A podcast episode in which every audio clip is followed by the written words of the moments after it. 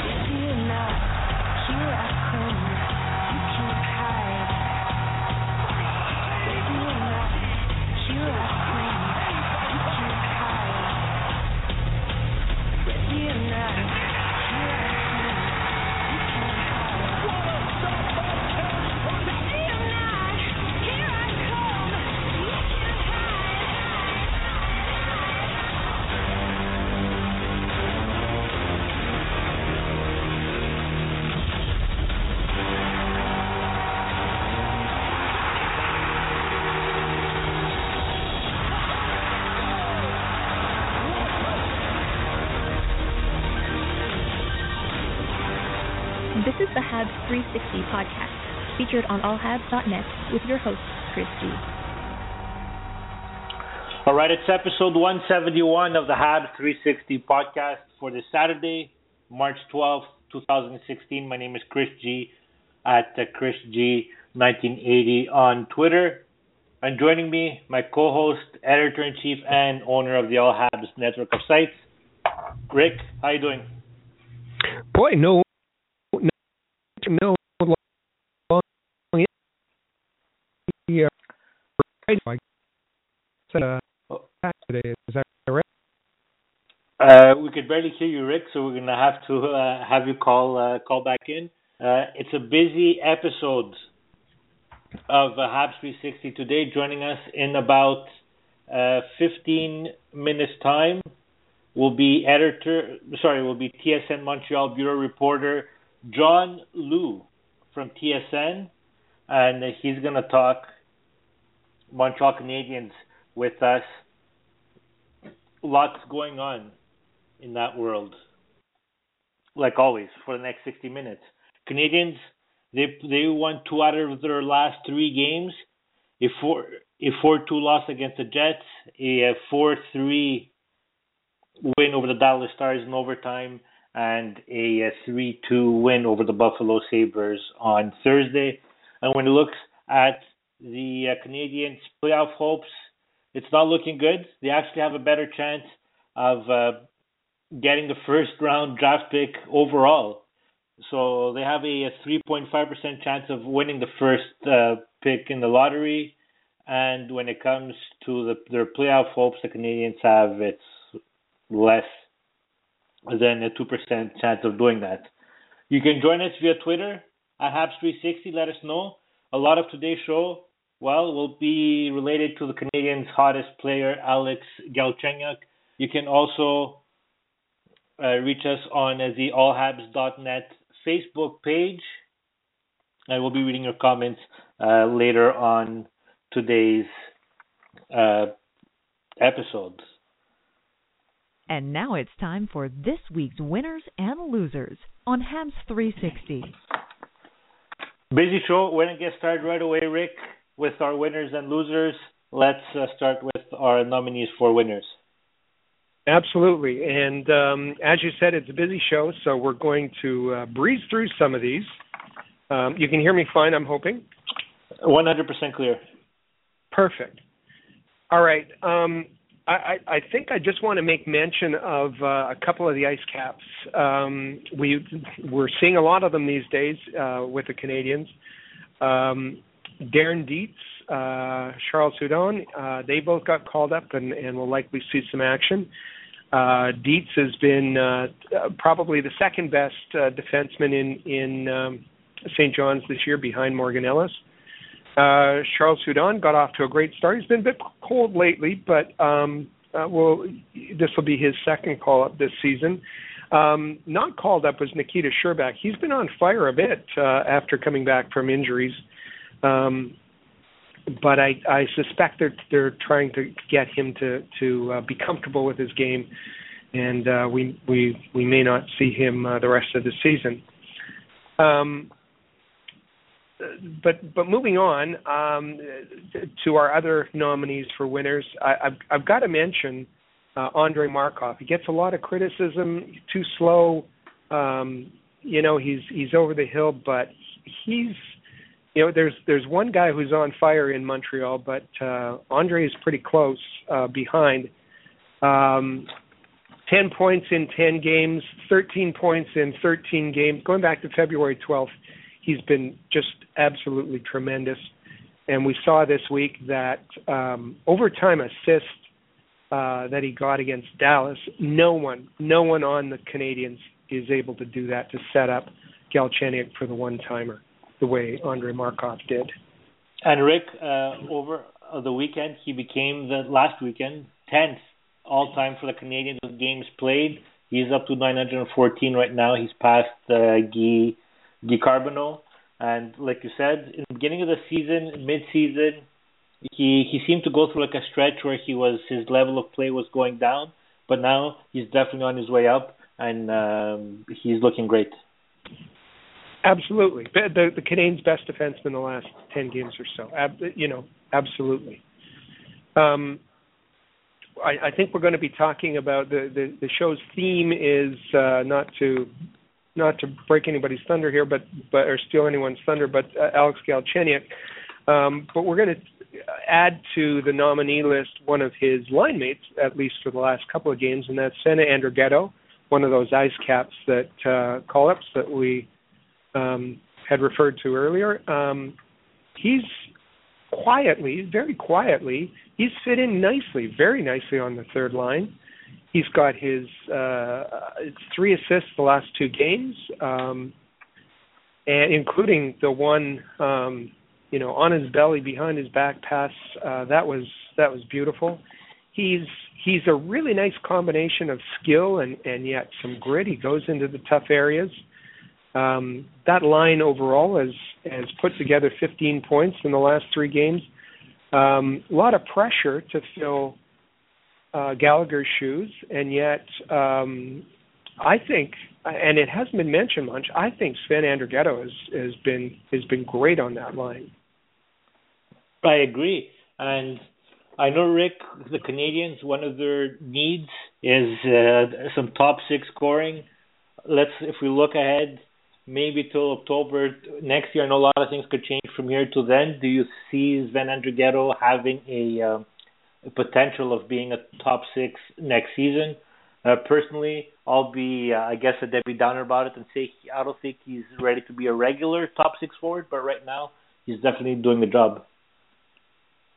Yeah, absolutely, and and uh, I, I don't think he he's necessarily the guy you want to see on the top line. Could I see him on the on the second line? He's certainly got the the skill to fit in there. And even when Galchenyuk, Eller, and Andrighetto were playing together, they had some really good chemistry. They they play a similar sort of game, um, and uh, you know Andrighetto is, yeah, I think he's a, a bit of an underrated prospect. Um, um, and uh, you know, lots of excitement about McCarron, lots of excitement about uh, Scherbak, as there should be. Uh, but Andrighetto could be the one that perhaps is the most productive out of that that group.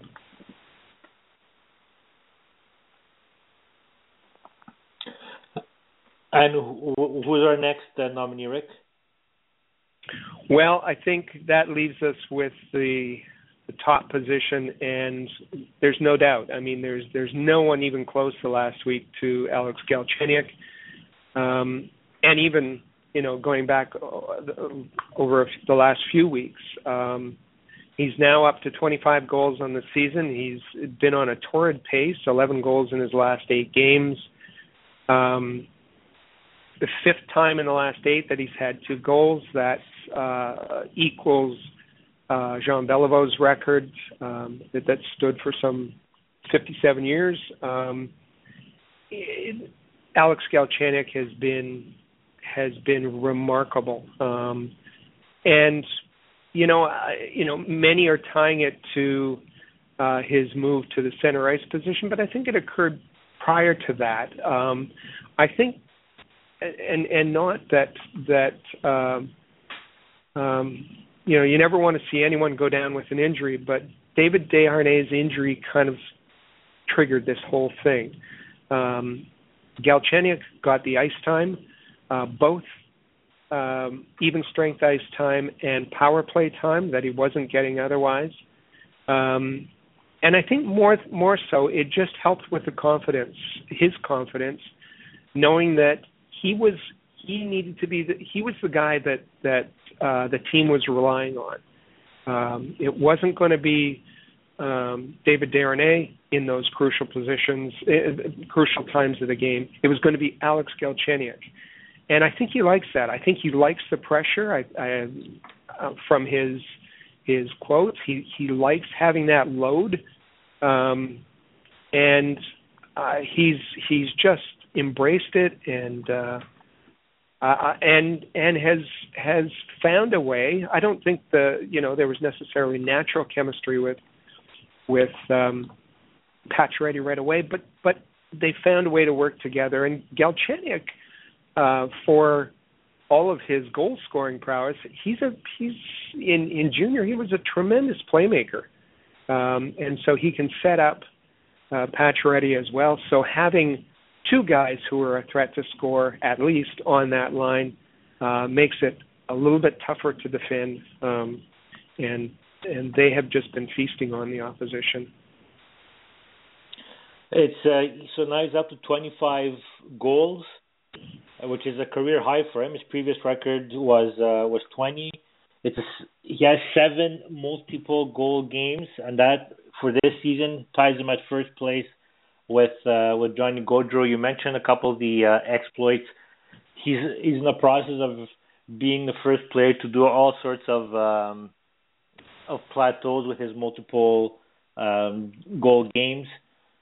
So and and also uh, before I continue on Galchenyuk, Galchenyuk, like we mentioned, will be a big theme on uh, today's show. So let us know your comments via Twitter at Habs360 and also through uh, the allhabs.net uh, Facebook Facebook page. So a well-deserved uh, winner for Alex Galchenyuk. Yeah, I don't think we've had such a clear-cut winner uh, all year as as Galchenyuk was this week. Yeah, for sure. Um, which brings us, we've had lots to choose from in, in the loser category this this this year, um, but it brings us to that side of the the coin. Um, again, uh, just mention a couple of of them, and um, uh, as as we've mentioned before, this is kind of a collaborative process. Um, I might announce them, but it's uh, Chris has certainly um, has contrib- contributed to the list, and and a couple that he uh, saw as having rough weeks was uh, Ben Scrivens.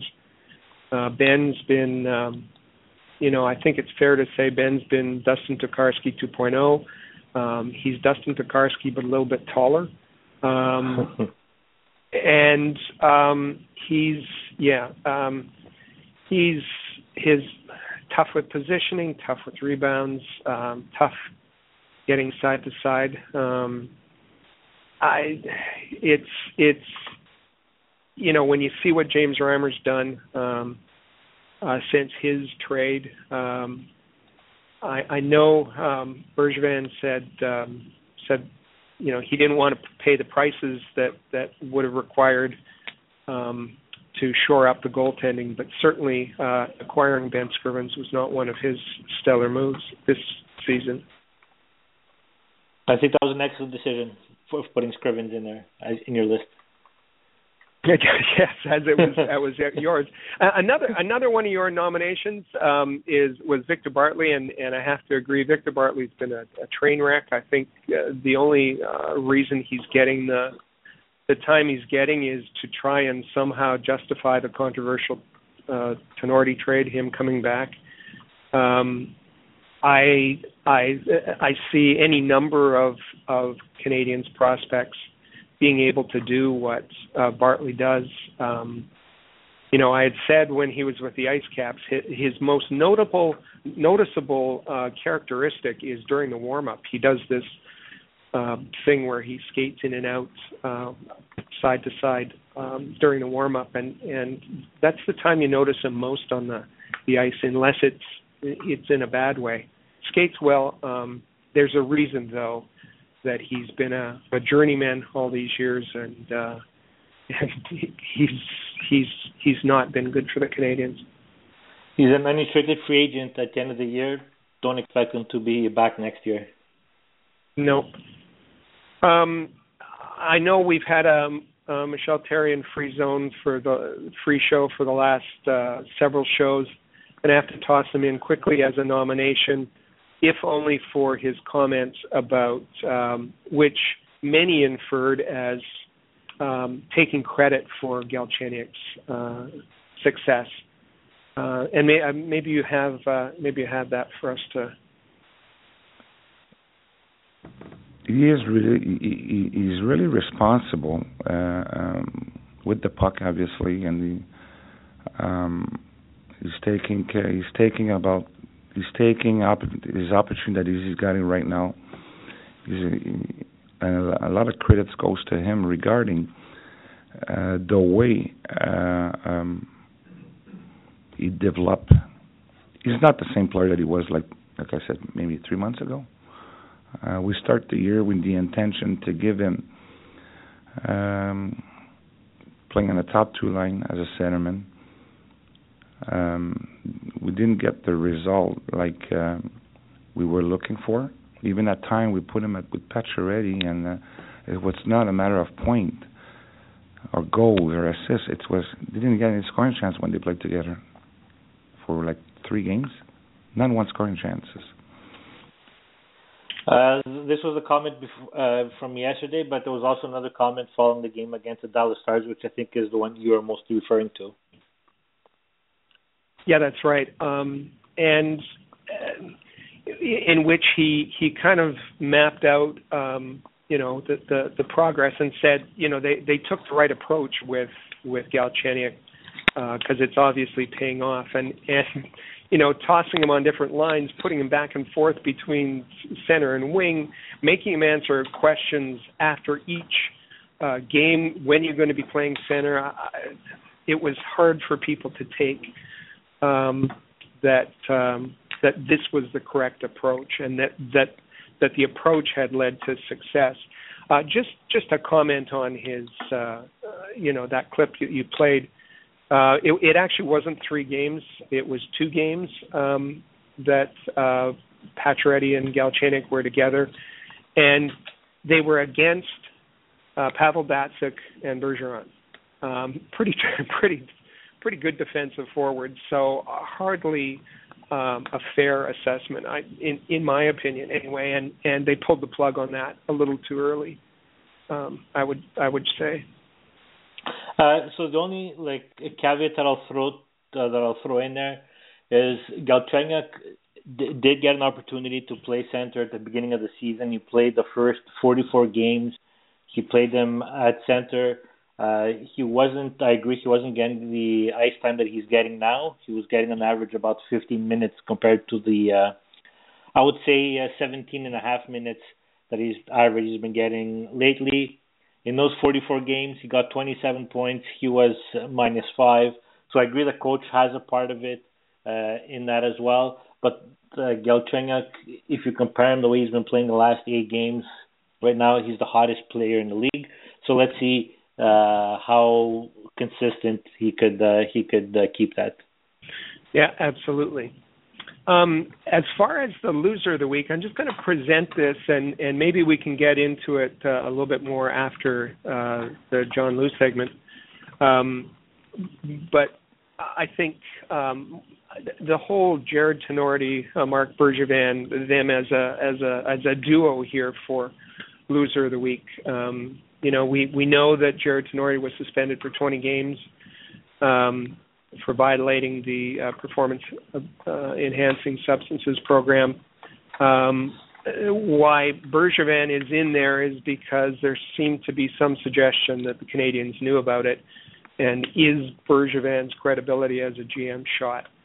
Um, so, you know, the the whole story is just um, the controversial trade, the comments Bergevin made. All of it is really shady and difficult, and and um, I I I, I think for that reason Bergevin gets gets uh, uh, Bergevin and Tinordi. Tinordi admitted that he he may have taken the substance accidentally, but that it it was his responsibility. Uh, but those two are our losers of the week, and uh, as I said, maybe we'll get back into this a little bit because there's there's a lot to discuss, uh, maybe in our third segment.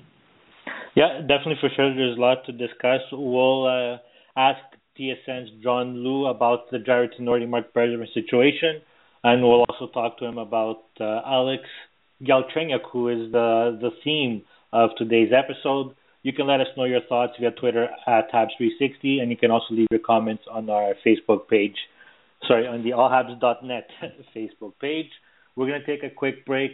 On the other side, John Lu from TSN joins us. Stay with us. This is the Habs 360 podcast featured on allhabs.net. If you're a business owner looking for the perfect platform to reach a targeted audience of customers, Rocket Sports Media is the solution. Our global hockey community provides unmatched social media reach to an attentive demographic of sports and entertainment fans. We can provide visibility to your company, helping you to engage and leverage this prime group of potential clientele. In addition, we also offer sponsorship opportunities for fan events and featured areas of website content, giving you name and logo recognition. Visit rocketsportsmedia.com to contact us for further details and information regarding this unique marketing opportunity. If you missed a recent episode of the Habs 360 podcast, visit the podcast page on allhabs.net or search Habs 360 on iTunes for our archives. Want to make sure you never miss another episode? Subscribe to Habs 360 on iTunes and all new episodes will automatically download for you. Rocket Sports Media is currently recruiting talented, motivated, and committed people to join our team. If you're a student wishing to gain experience, a young professional interested in broadening your credentials, an experienced hockey mind looking for a platform to share your expertise, or a passionate fan looking to contribute to our publications by connecting with fellow hockey fans, we want to hear from you.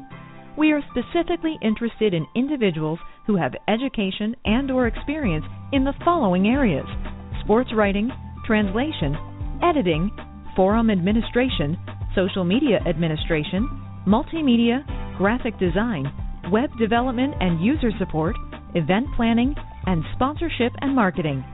If you are bright, loyal, passionate, and willing to dedicate yourself to a remarkable team, visit allhabs.net and click the Join Our Team tab today.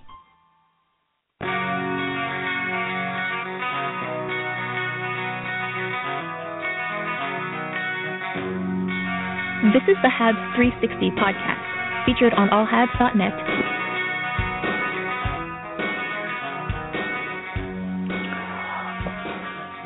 All right, welcome back to episode 171 of the Habs 360 podcast. My name is Chris G at Chris G1980, along with uh, Rick Stevens, editor in chief of allhabs.net.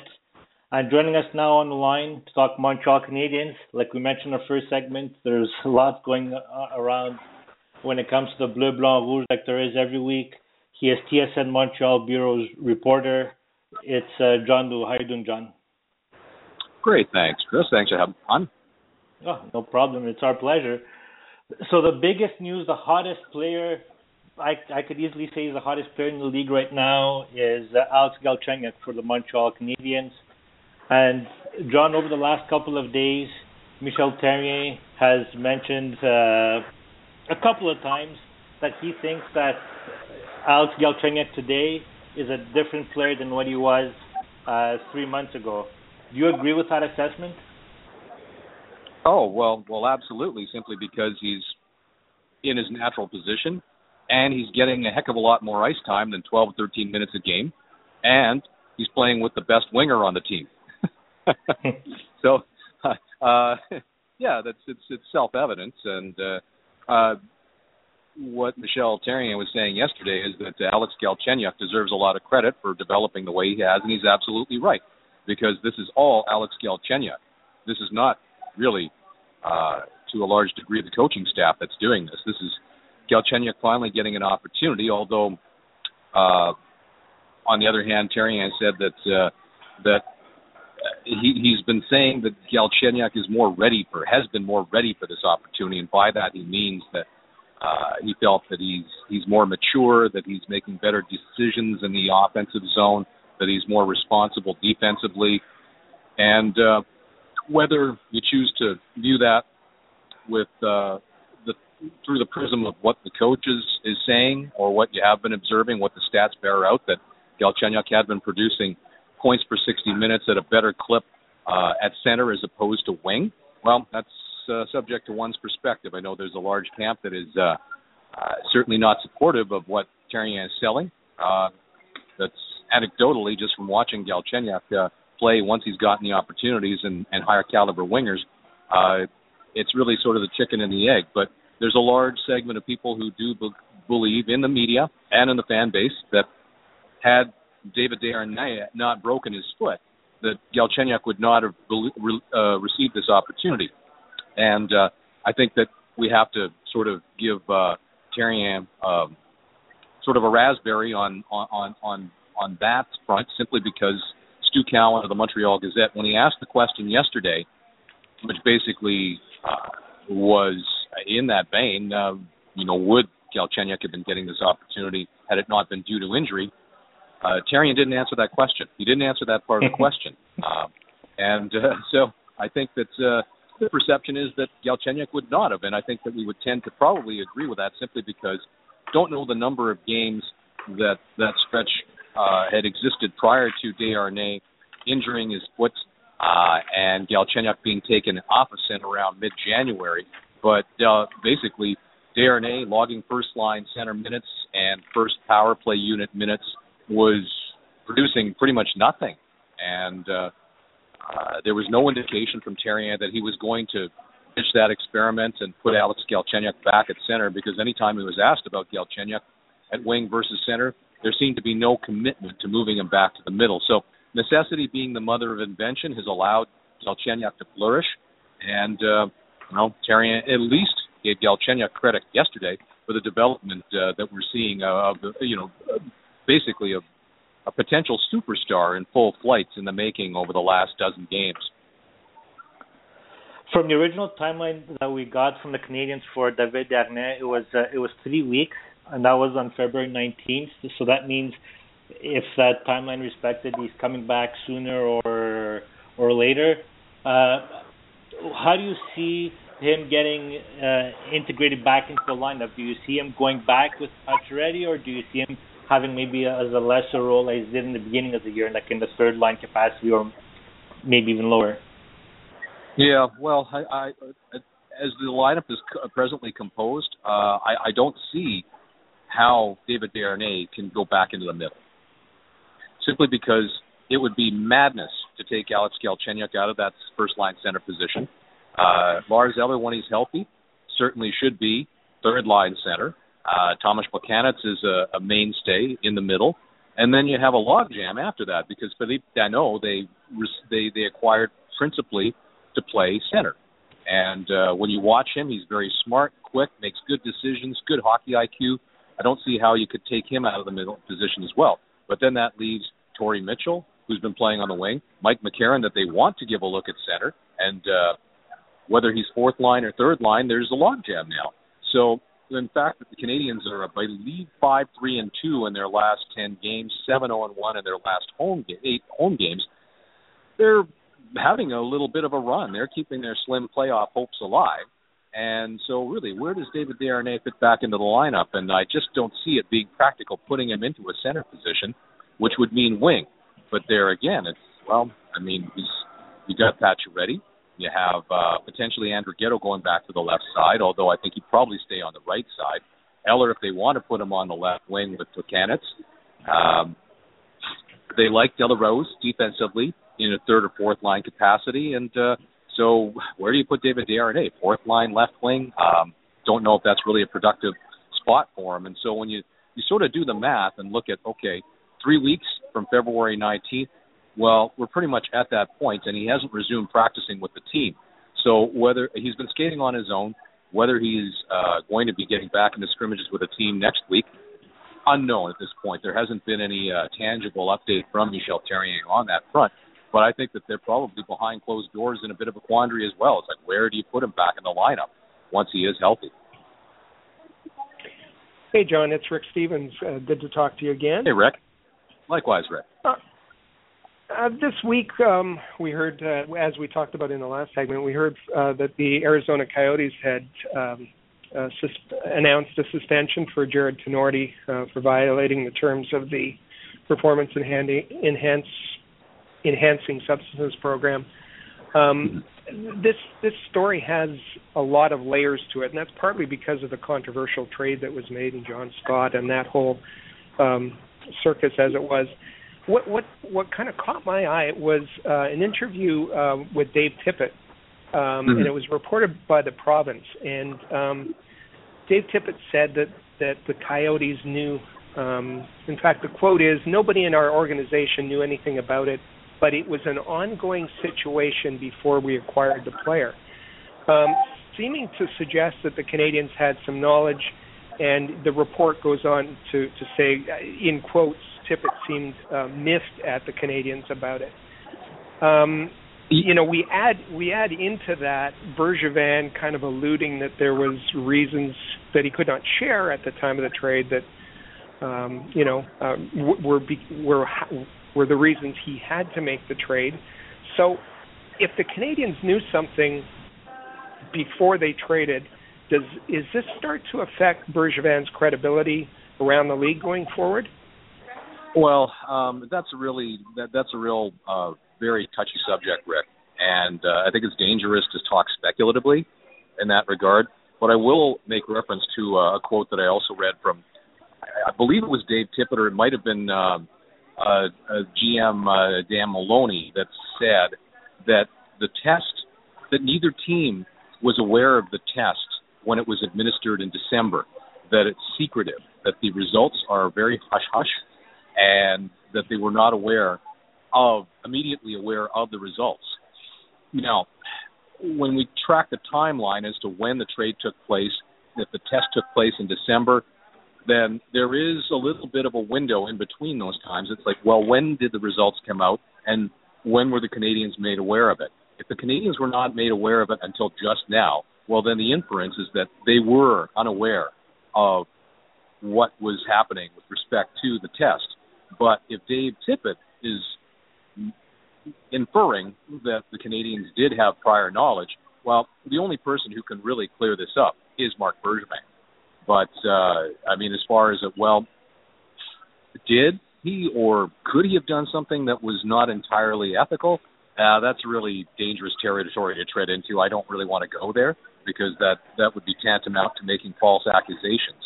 But I think that any team, forget about whether it's Marc Bergevin, was any team in this league or really in any sport, if there was pre-existing knowledge uh, of that nature, um, yeah, that's that would be uh, speaking in a vacuum, that would be an unethical tactic. Absolutely. Uh, but whether that has been the case here or not, certainly it, it, it's not really responsible of me for me to say or, or, or speculate whether or not that has that that has been the case in this instance. Um, it, when when we go back and, and reference Marc Bergevin's comments from the press conference uh, uh, in which he, he made that very cryptic comment uh, rationalizing the trade to uh, Jarred Tinordi to Phoenix, I think that's on the surface, think we probably still have to believe that that was that was uh, alluding to the John Scott situation uh, in relation to the All Star game and how the NHL seemed to not want him there, and how the Phoenix Coyotes were perhaps uh, under pressure to, to to alleviate the situation. But uh, yeah, they, certainly, I don't know if we'll ever get the whole story with Jarred Tinordi simply because of how how confidential these result uh, these results of, of PED testing tend to be, uh, because it certainly hasn't leaked out as to exactly what the substance was. But uh, yeah, that's that. All this is doing is, is simply going to fuel more conspiracy theories. But we all know that Marc Bergevin does not speak uh, with a great deal of frequency, and even if he is asked that question, uh, or when he's asked that question, because I'm sure that he will be asked it at some point when he does speak to the Montreal media, uh, then there's I, would imagine, and I think we all imagine that uh, there would be a denial of any pre-existing knowledge of a failed drug test prior to the trade taking place. You're you're right, and and you know I certainly don't want to speculate, and I understand uh, your position there. Um, but but turning it around, if if if we're even talking about this, uh, it has to be it, it's something that that um, we're not originating here. We didn't think of this. It's it's got to be on the minds of other people in the league, and you would think that Marc Bergevin would want to come out and clear it up, um, mm-hmm. so that there is no question, there is no cloud, there is no there is no question whatsoever that that the Canadiens, he and the Canadiens proceeded, uh, uh, you know, operated um, uh, ethically throughout this whole process. Well, um, yeah, but I mean, you can take that from two ways as well. That there could be indictment by silence, or uh, that even if he does say something, as we as we just mentioned, uh, he's not going to uh, potentially ad- admit to there being anything untoward or unethical with respect to how the transaction took place or what initiated it, right? So um, again, this is uh, the, the the mechanics of what happened and how the trade took place may never be known, honestly. And this is something again, it's going to fuel conspiracy theories. And I think within the context of how the Canadian season has unfolded, this has become a bigger story than had the ship been smooth sailing throughout the entire course of the season.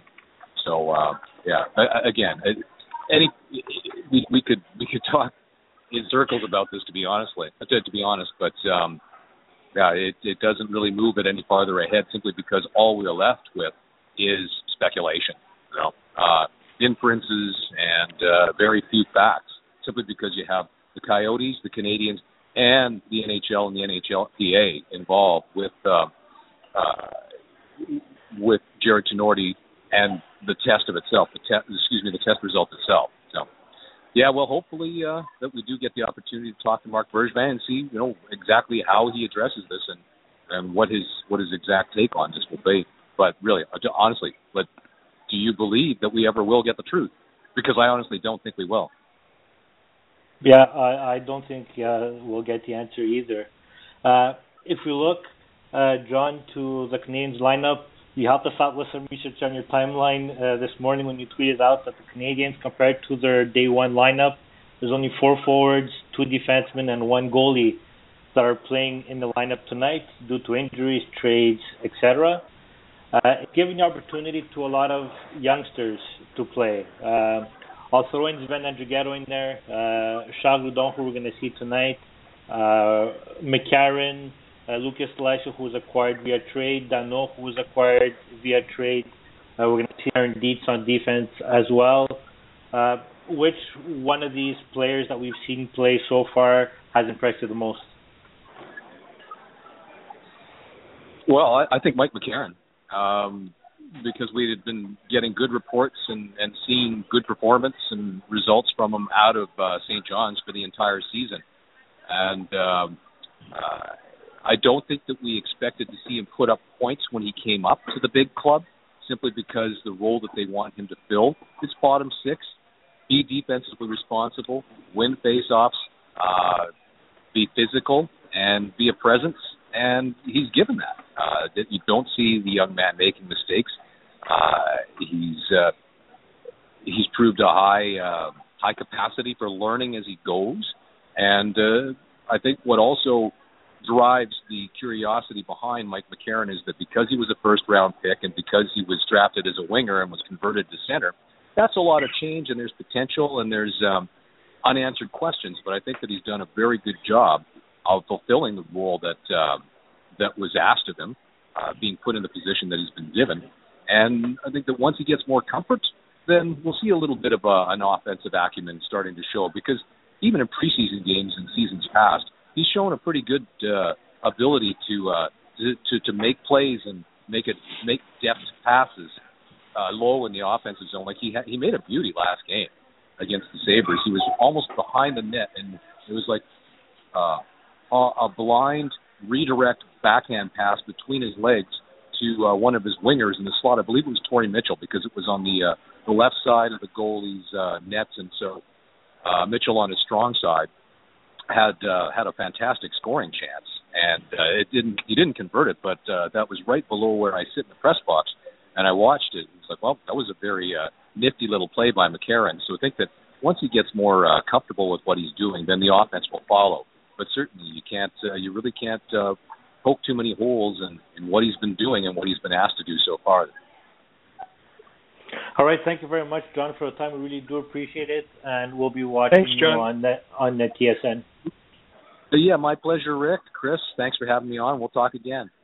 Yeah, perfect. Thank you very much, John. Okay, take care. Take care. So that was uh, TSN's uh, John Lu who joined us here on the Habs 360 podcast. We're going to take a break. On the other side, we're going to tackle the Jarred Tinordi uh, situation. We'll get our thoughts, etc. So stay with us. And we're also going to look at your tweets at Habs360, and we'll be going to the allhabs.net Facebook page to get your comments on Alex Galchenyuk and everything that's been discussed, Montreal Canadiens. Stay with us. Is the Habs 360 podcast featured on allhabs.net. For the most trusted source of news, analysis, and features about the Montreal Canadiens, their affiliates, and their prospects, log in to allhabs.net, your year-round resource for anything Habs related. That's allhabs.net. Don't live close to Montreal? Ever feel like you're the only Habs fan in town? Chances are good that there are plenty of fellow fans just around the corner. And HabsTweetup.com will help you find them. If you're interested in hosting a hockey party in your city, visit HabsTweetup.com for more details. You'll be connected to other Habs fans near you in no time. In every city around the world, sports fans flock to popular watering holes to share a few pints, some good grub, and to cheer for their team. Think your favorite sports bar deserves to be recognized? Or are you traveling to a new place and need to find the perfect spot to watch a game? HockeyPub.com is the answer. Find out where the best spots are in your city to eat, drink, and meet fellow fans. HockeyPub.com. Habs 360 is proud to be a partner of Rocket Sports Media, digital media publishers of sports and entertainment websites. In addition to building a worldwide network of sports fans, the team at RSM is also dedicated to mobilizing the sports community in ways that make a difference in the lives of others. Giving back to the community bridges the gap between team affiliations. It's something any fan can support. RSM proudly provided support for organizations and projects like Hockey Fights Cancer, Five Hole for Food, the Montreal Canadiens Children's Foundations, Autism Speaks, Leukemia and Lymphoma Society of Canada, and the People of Canada Portrait Project, just to name a few. If you would like to be involved with a Rocket Power project or have a worthy fundraising initiative you'd like us to be part of, please contact us at rocketsportsmedia.com.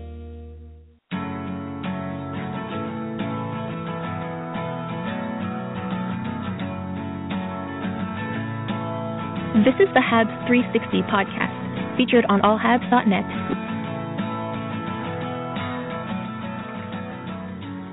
All right, welcome back. It's episode 171 of the Habs 360 podcast. My name is Chris G at Chris G1980, along with uh, Rick Stevens for this Saturday, March 12th, 2016. And thank you uh, once again to John Lu from TSN who joined us. If you missed uh, part of the interview or all of it, you can search Habs 360 on iTunes or on allhabs.net, and you'll be able to listen to uh, the entire um, conversation. So, like we mentioned, our big topic of the day, it was all over on our social media, different platforms, and it was a major discussion in our first segment. He was named our winner of the week is Alex Galchenyuk, who's been great. He's been on fire. We could even say he's been unstoppable. And joining us on the line now on the Habs 360 hotline is Jean, and he wants to talk Alex Galchenyuk with us. How you doing, Jean? Hey, So what's on your mind, Jean? um, just I hear echo. What what? I hear like you're you're talking in the back and you're there. Is Uh, there a problem uh, with my? You mute mute the computer. Ah, wait a second. Um. uh, Okay. Yeah. Okay. Yeah. I just I'm just amazed, totally amazed about this guy. I mean, in the beginning of the season, I, I thought, well, um, was there was that a, t- a fairy tale that he was supposed to be so good that he is right now? But now we have proof that he is. You know. He's uh, right now. I think Jean in the last what is it seven eight games. He's the best player in the league right now. The way he's been playing.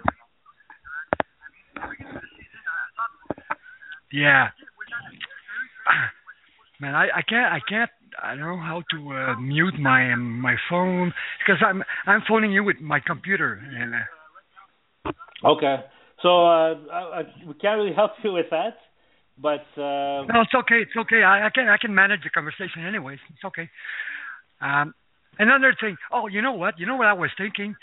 Uh, I think it, it, it's almost like it's fixed that Carey Price is gonna be back and and the Montreal Canadiens.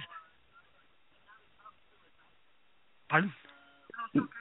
yeah, we're here. Uh, yeah, I think he's going to be back just because the Montreal Canadiens are going to make it like uh, in French, the expression is par la peau des fesses. I don't know how to translate that, but just like barely make it playoff, and Carey's going to be back right then. And what do you think about that? What do you think? Well, I think for sure Carey Price will be back. I think sooner than later. There was some reports that uh, he might even come back and play in one of the games this week, but Michel Carey said that uh, that's not happening.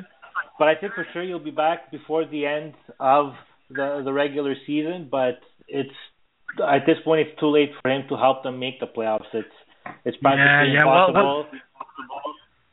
Well, Ted Terrier, Terrier said no, no, he won't be back. So Yeah, I don't week. know. Yeah, no, no, no, no. He said he said not be, before the, the end of the season. But when's the end? When's the end? That's the question, you know.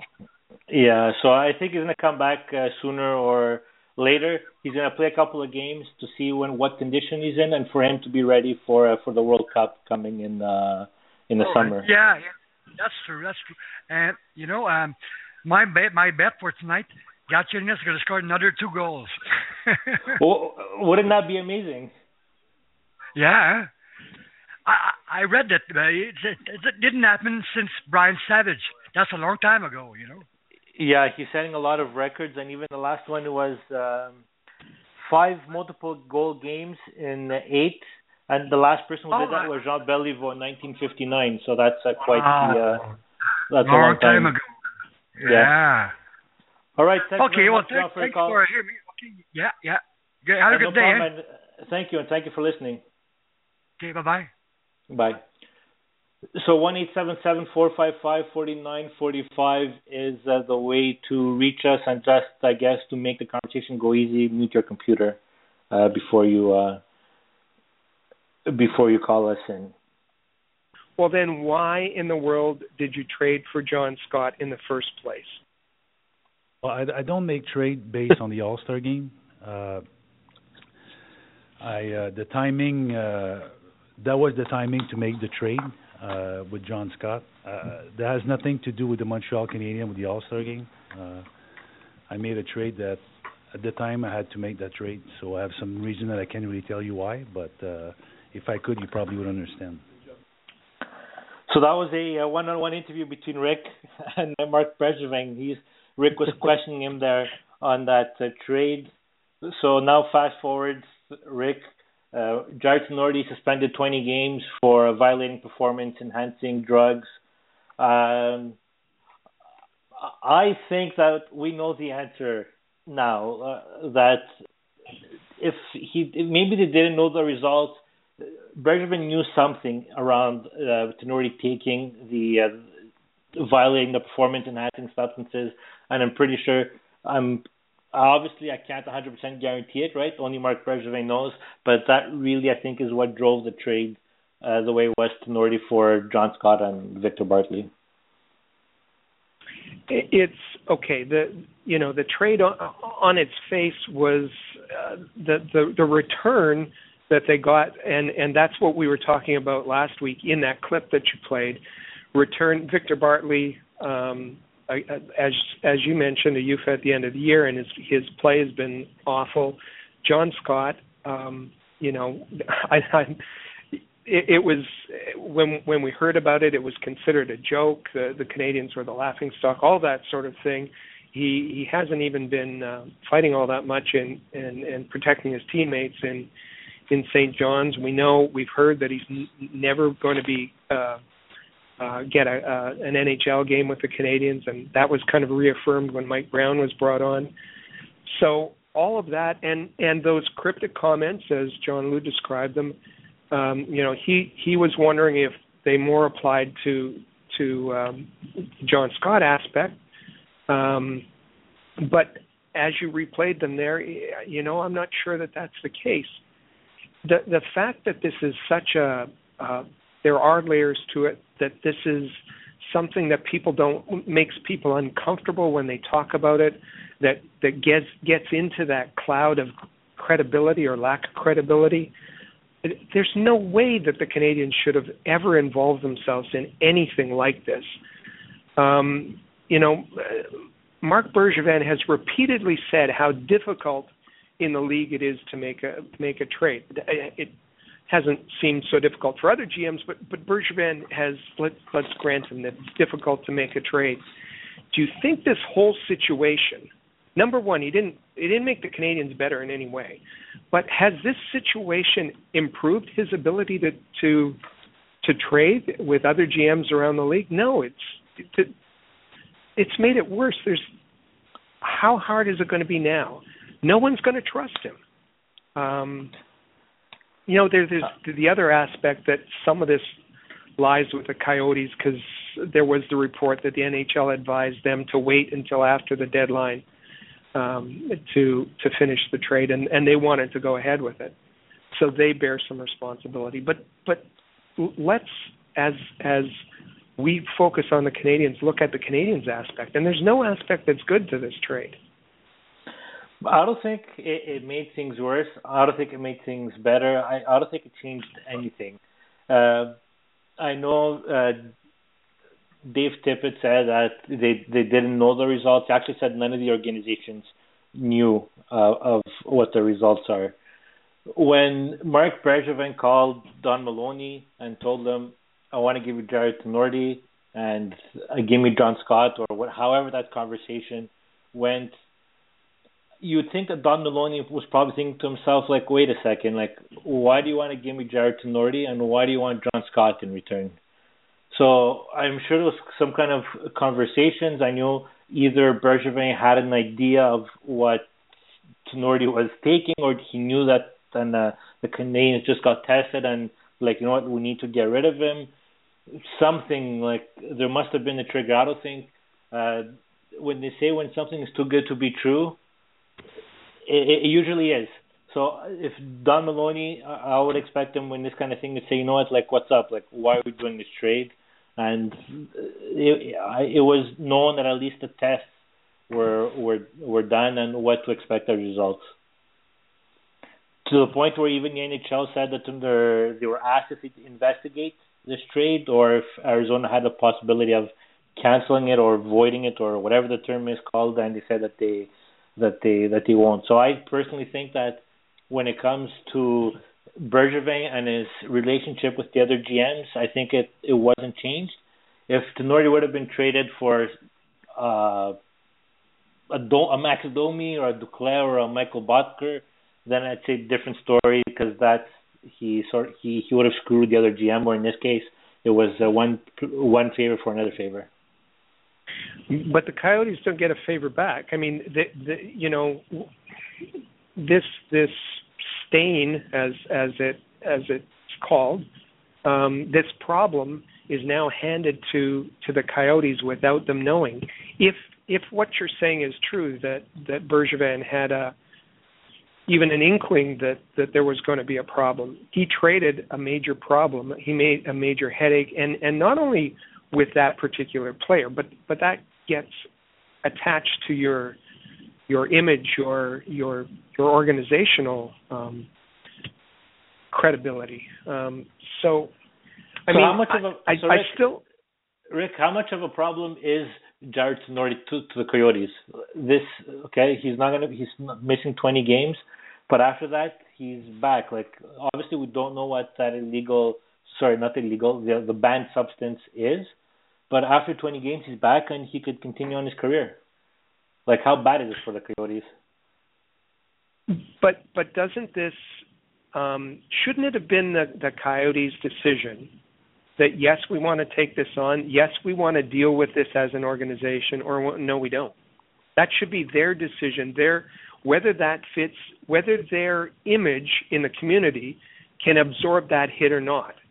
You know, it it it it it the Canadiens, their image is strong, right? Their image is really strong, um, so they could absorb the Kassian hit uh, even though it was well discussed and everything. The the Coyotes are on, you know, what went through with Glendale Council and everything. There's not a lot of support there to begin with, and if now, um, you know, it's thrown in their face, well, you had someone that failed the drug. Uh, It's it's a different situation, and whether we uh, think that they could absorb it or not, it should have been their decision whether they wanted to um, accept that or not. But I'm I'm not so worried about about the Coyotes. I'm more focused on on Bergevin's credibility and and his his phrase that he had to make the trade, and it, it he did. I mean, he had other options. You know, he could have traded Tom Gilbert. Um, and he probably should have traded Tom Gilbert if he needed to make room um, on, on the defensive side. If he didn't want to trade Tom Gilbert, if the, he wanted to make this about Jarred Tinordi, put him on waivers.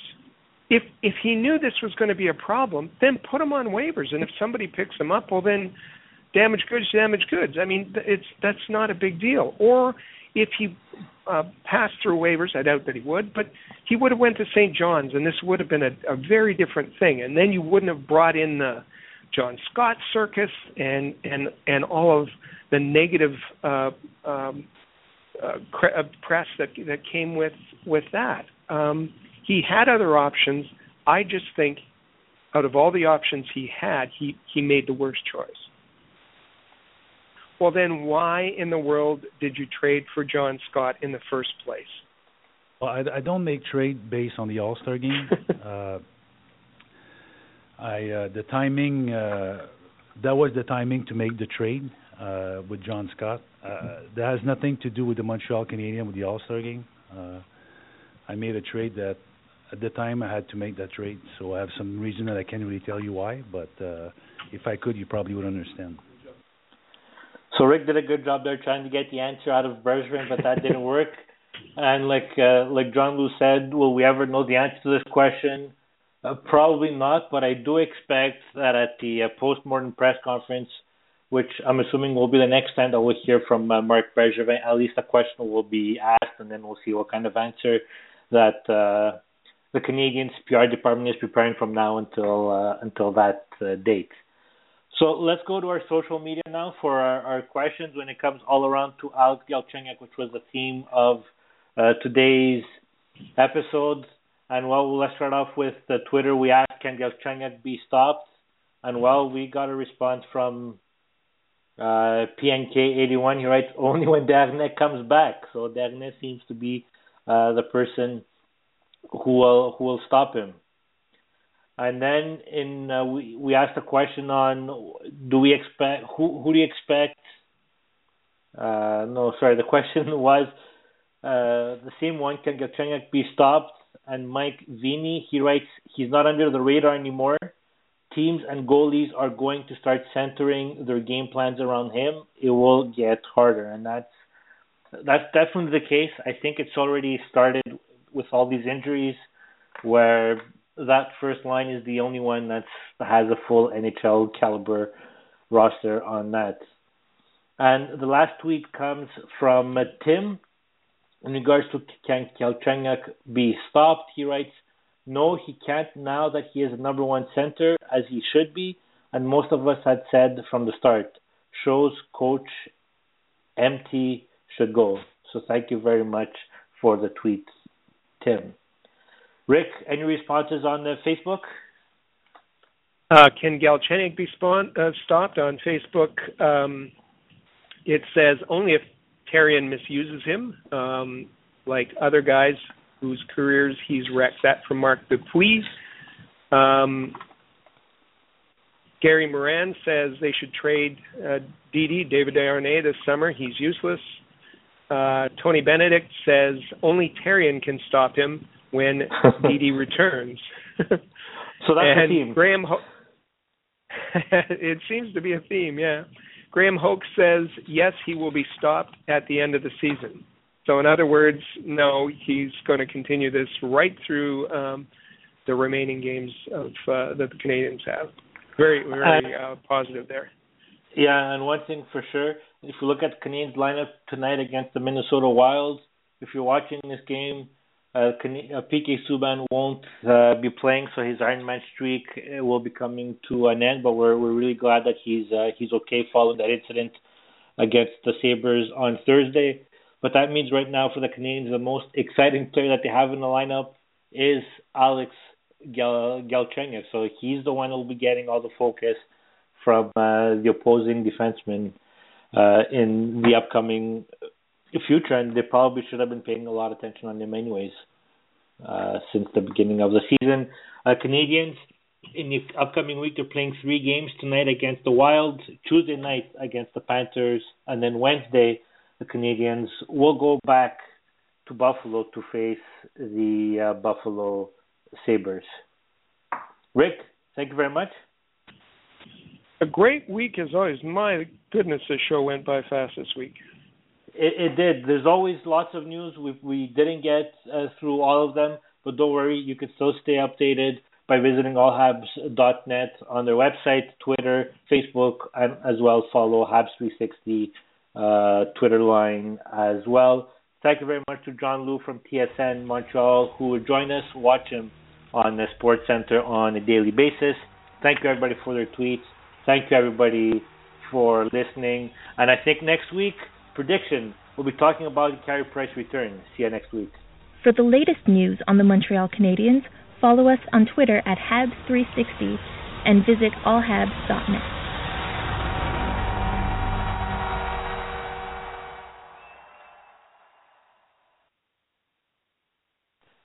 Hello, it is Ryan, and we could all use an extra bright spot in our day, couldn't we? Just to make up for things like sitting in traffic, doing the dishes, counting your steps, you know, all the mundane stuff. That is why I'm such a big fan of Chumba Casino. Chumba Casino has all your favorite social casino style games that you can play for free anytime, anywhere with daily bonuses. That should brighten your day a little.